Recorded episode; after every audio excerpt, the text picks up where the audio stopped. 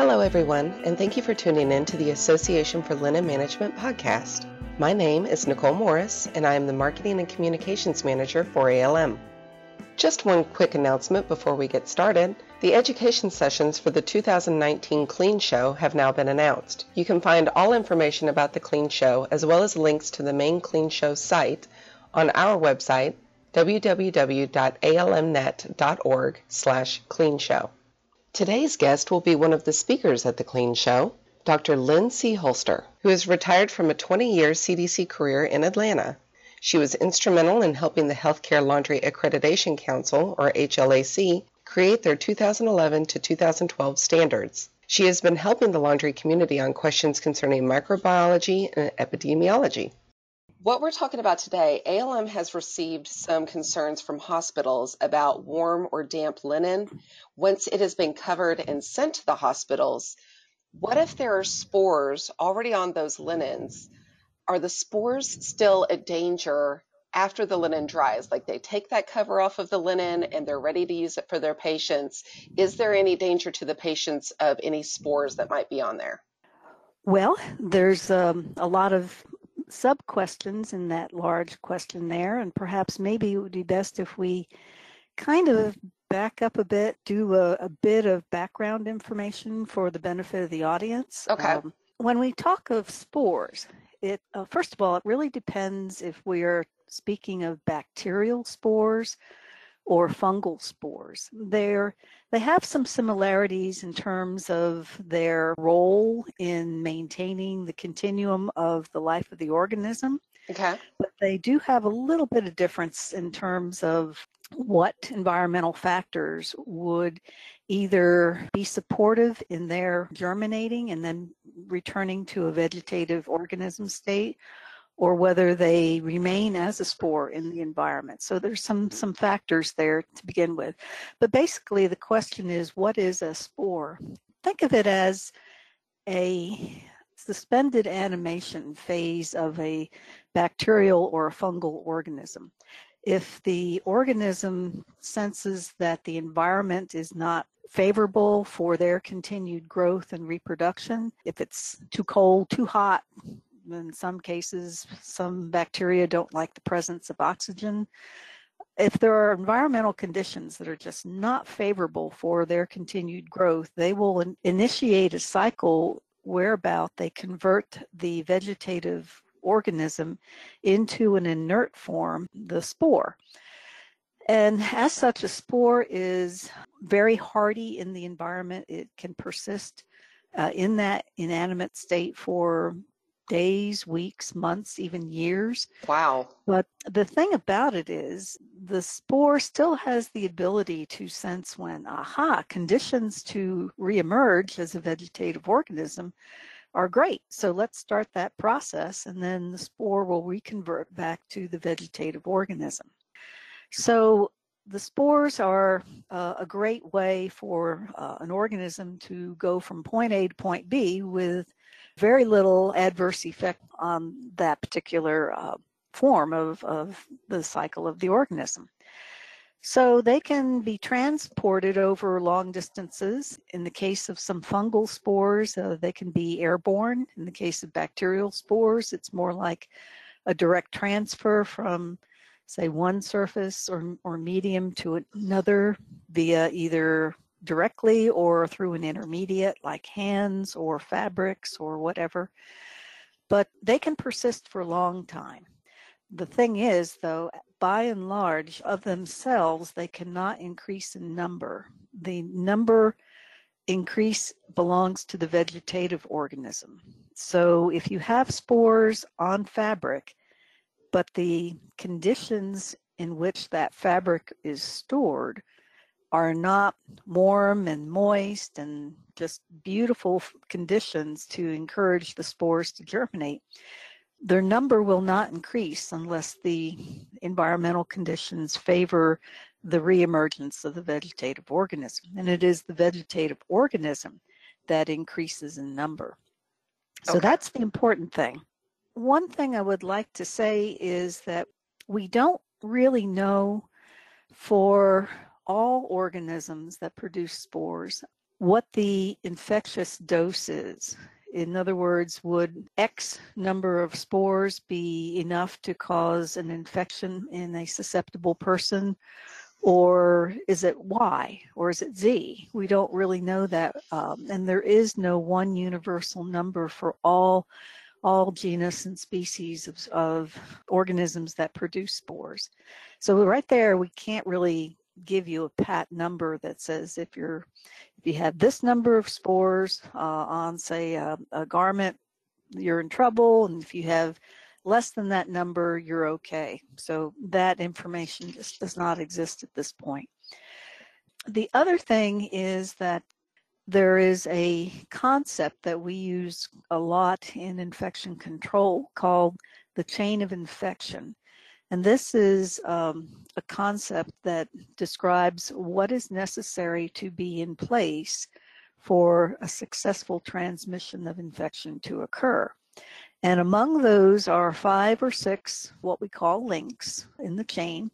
And it can vary depending on how you perceive what is important in, in this process. But mainly, we look at the presence of a microorganism, in this case, a pathogen, that there is sufficient number of that microorganism, in other words, the infectious dose, you need a certain number with which to be able to initiate an infection. You need a susceptible host.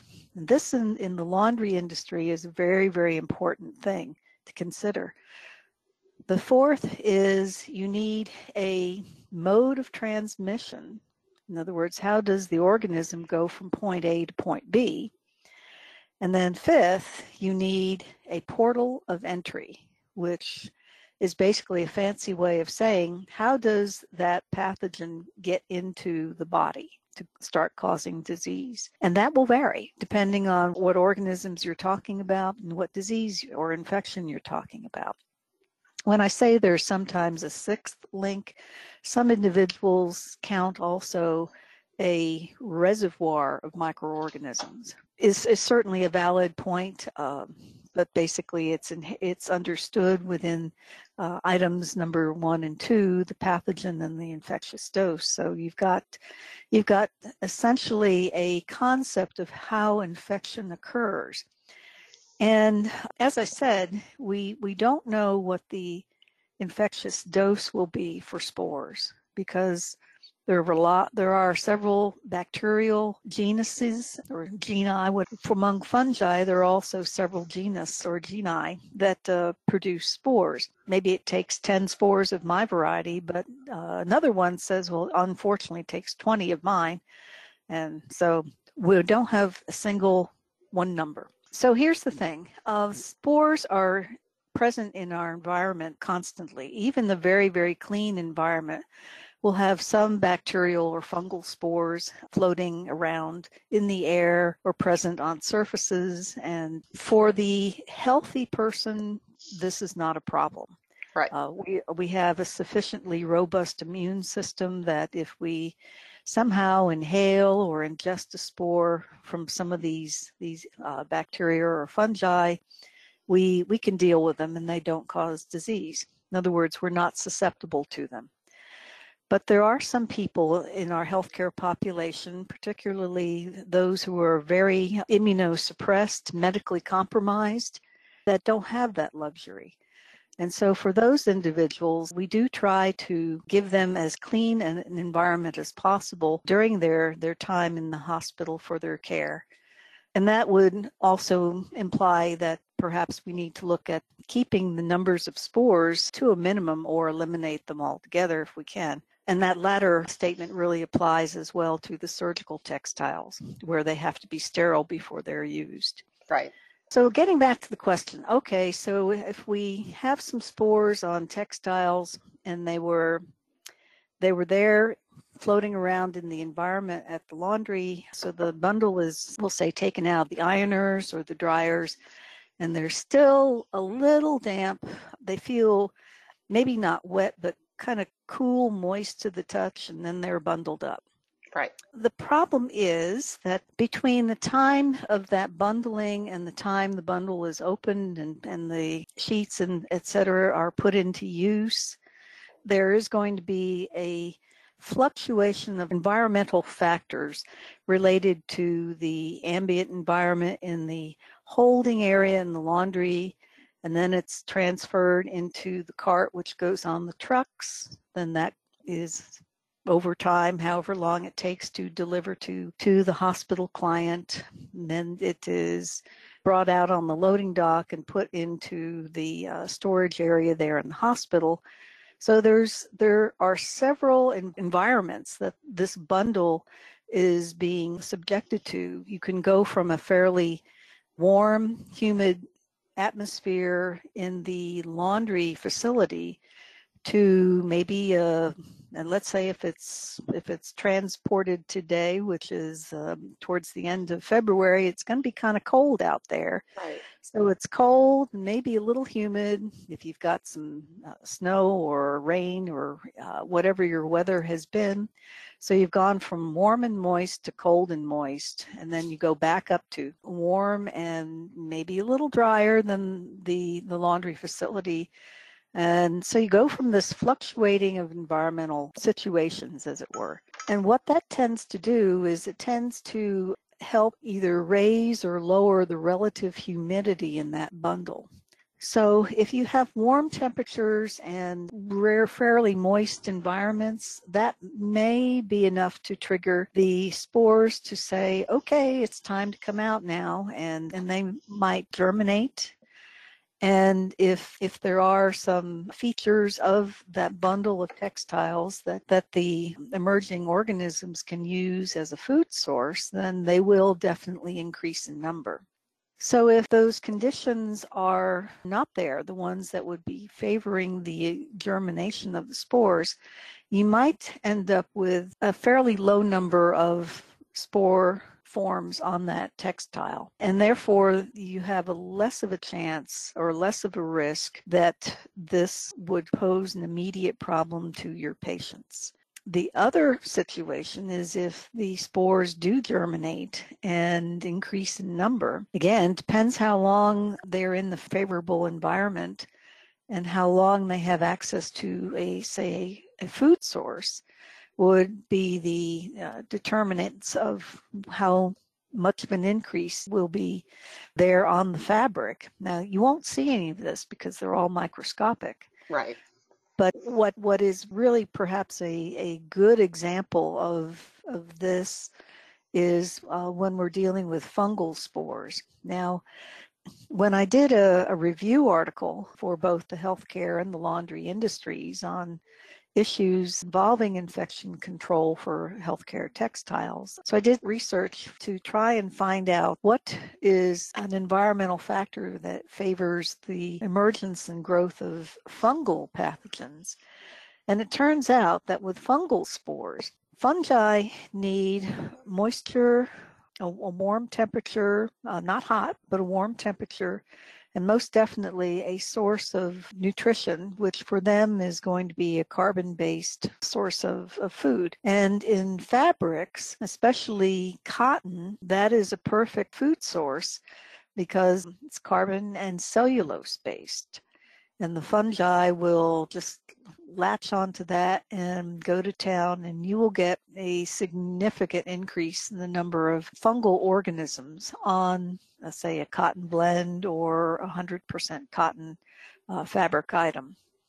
Maybe a little bit on the polyester and, and the um, man-made fibers, but if there's any any cellulose present in the in the fabric, they will definitely multiply if the temperature and humidity conditions are right.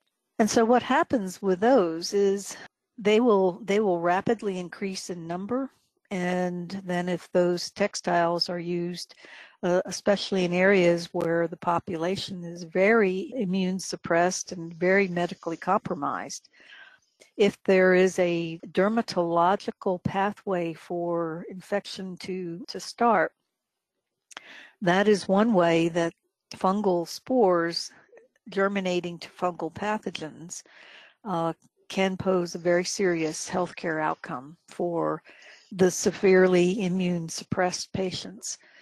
Sometimes when the the sheets and other fabrics, if they have these high numbers of fungal pathogens on them, are agitated, such as when they are put on the bed or when they are gathered up and so forth, those fungal spores that are remaining on those sheets uh, can be released into the air and then perhaps set up a mode of transmission through a respiratory way of acquiring the, the pathogen. And so that you have both dermatological and airborne pathways of acquiring these pathogens. And if you are susceptible to them, then an infection most likely will occur. So, with bacterial spores, a little bit different because you may have bacterial spores on the fabric and let's say, for example, with Clostridium bacterial mm-hmm. spores, uh, everybody is is very much aware of the the role that Clostridium difficile is now playing in healthcare. Commonly but known if, as C. diff, right? As C. diff, that, right. that's what everybody is like. I know that. Yeah, and, that, and that's that's good. But anyway, there the the spores have to be ingested. So you have to basically take a, say, a a contaminated surface, say like a bed rail that may have Clostridium spores on them. And then you basically put the fingers or whatever you touched with uh, into your mouth. And once the spores are ingested, they're now down into the gastrointestinal tract of the body. There's no oxygen down there. And oh boy, now we can grow out. And next thing you know, those spores will emerge as vegetative C. diff bacteria. And then that starts the cycle of a C. diff infection, or as we in healthcare refer to it as CDI. With bacterial spores from the Bacillus genus of bacteria, Bacillus bacteria are aerobic. They don't mind living in an environment with oxygen. With those, they will increase in number, and more than likely, if they can gain entry to the bloodstream, they're very commonly associated with bloodstream infections. So that's that's kind of the whole picture in a nutshell. But as as I think you you probably have gathered, it's it's a little more complicated than simply you have this bacteria or that fungi. X number of spores is enough to cause the infection. And should we be looking for spores on fabric? And the fact of the matter is, you can do microbial assessment of fabric, but microbial assessment of fabric is not a real time measurement. And by that, what I mean is you can take a sample of, say, the surface of a textile, but it takes anywhere from, I'd say, one to three days before you get the results. And the question becomes what has happened to that fabric that you sampled? Did it stay in the laundry facility kind of in a holding pattern, or did the laundry send it out to the client, the customer? And if it's at the customer's location, is there par level running on a fairly tight schedule so that what comes in immediately gets put to use? Or do they hold it in storage for a day or two? So there are a lot of factors there. But the point i'm making is you may not get the answer before those textiles are put into use.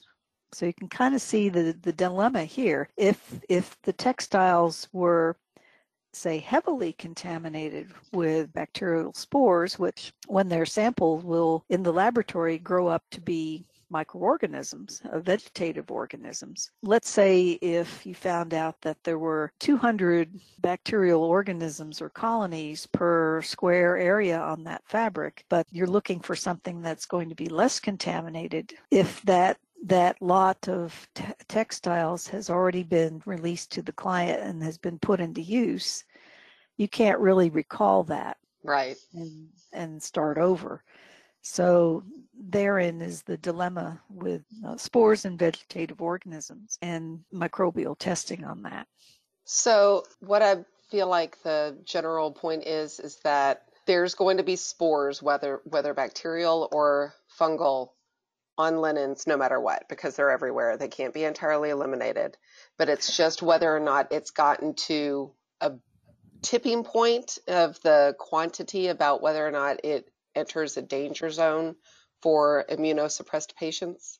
In concept, that that is the case, but as I as I say, we don't know what that infectious dose number is. Right, right. In in my mind, what I, I like to tell people is, you know, we know that there are bacterial and fungal spores in the air and on surfaces. So, what does that tell us? Okay, that tells us that if we can take measures to keep our, our plant facility as clean as possible, that will help a great deal. And the laundry industry is certainly well aware of this, and I, am absolutely certain taking steps to try and minimize this. But the control of lint and the control of dust uh, on surfaces, on equipment, is especially important to try and control the presence and the number of spores in the environment.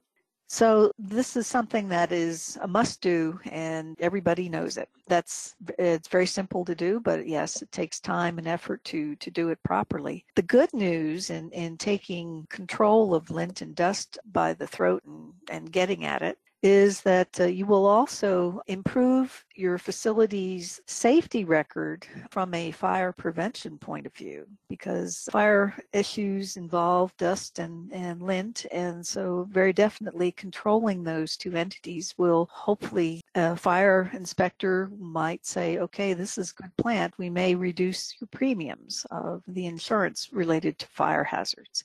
The other thing is, as I've also told folks, when you do a HACCP inspection, which is a hazard analysis and critical control point review, basically if the surfaces in your plant and these are these are primarily the surfaces say well inside the equipment but also outside the equipment if those surfaces are are clean and again this gets back to control of dust lint and soil if they're if they're clean, then that too will help minimize the number of spores in the environment. And then the other thing is too that when you're handling the textiles, make sure your hands are clean, or or if you're wearing gloves on the clean side, they're clean as well. Cleanliness is probably the most important thing to do, and and also is probably the least expensive to do. Beyond that, the only other thing to think about is what are the sources of ventilation in plant in terms of are you getting a lot of unfiltered outdoor outside air coming into your plant? And if so, is it finding its way to the clean side of the operation? That's another way that you can increase the number of both bacterial and fungal spores coming into your environment. And once it's in the airspace, especially where all, all the workforce is, there's there's no real controlling the number at that point. So what you do is you you think about how the airflow is managed in your plant and by that, I mean on the soil side, it's supposedly going to be under more of a negative pressure so that air flows from the clean side to the soil side. So if you if you have open cargo bay doors where the delivery trucks and the comings and goings of carts with fabric are constantly kept open, you need to make sure that the outside air is, is limited only to the negative side of the plant. And then on the clean side, that's where you're going to have some of your dryers. The other thing that we have noted is that in some instances, there may or may not be filtration on the incoming air from the outside that is uh, supporting the dryer function. And so that may be another way you can eliminate the post laundering contamination of textiles with spores. So you start looking at your HACCP assessment of where can spores come into our environment here in the plant and you start thinking, okay, I think I've got this one as a problem and this one as a problem. How can I control the presence of spores here and then coming into the clean side? And that's that's basically what you what you have to do to uh, try and keep spores in the on the clean side to a minimum. So obviously the laundries can control the air quality and everything within their facilities through all the various means that you've mentioned. But when it gets into transporting them into the trucks and then the trucks going over the road into the hospital facility or healthcare facility, and then there's no guarantee, you would have to assume that the air would be good quality at the hospital, but the laundries can't guarantee that because it's not their facility. So right.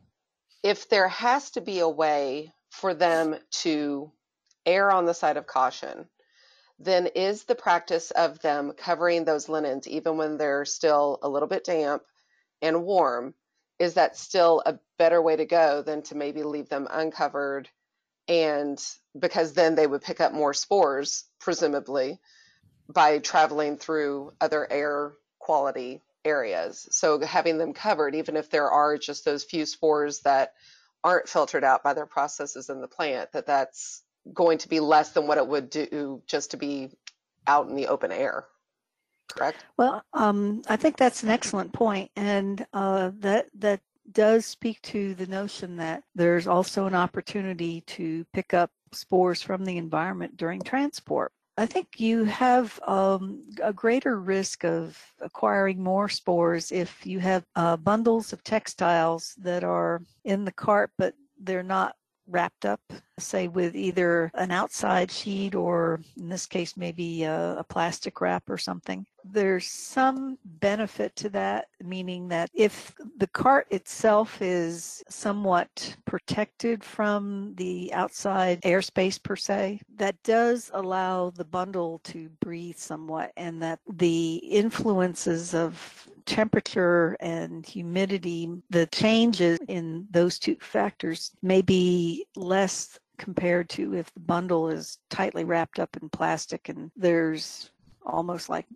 no ability for that bundle to breathe, as it were. But I think if there are measures taken to keep the bundles covered in some fashion during transit and then they're removed from, let's say, if it's a if there's a, a bundle in plastic, maybe the cart, if the bottoms have holes for drainage or, or things of that nature, make sure there's barrier between those holes and the healthcare textiles that will be used for the patients. Right that will help for sure. Again, once they are in the storage environment in the hospital, the important thing is to make sure that those environments are kept clean and ideally they are under positive pressure and the temperature and humidity levels are what used to be the American Institute of Architects guidelines for design and the building of hospitals and healthcare facilities are now the Facility Guidelines Institute document of basically the same content. They have recommended ranges of temperatures and humidity for